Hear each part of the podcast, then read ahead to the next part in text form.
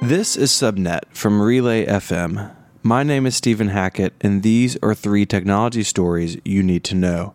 Apple is working on an issue affecting iPhone 7 and 7 Plus customers running iOS 11.3 and later, in which users may see a grayed out speaker button during phone or FaceTime calls. If an affected phone fails a diagnostic test, it may be in need of repair.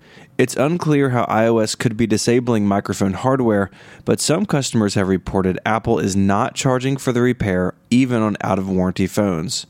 The issue does not seem widespread, but if you are affected, drop by an Apple store or official Apple authorized service provider for help. Google Assistant can now be used to order movie tickets thanks to a new partnership with Fandango. The assistant can also give you show times in your area and tell you more about the cast in any given film. Vine co founder Dom Hofmann has announced that he was working to resurrect the app, but those efforts seem to have ended.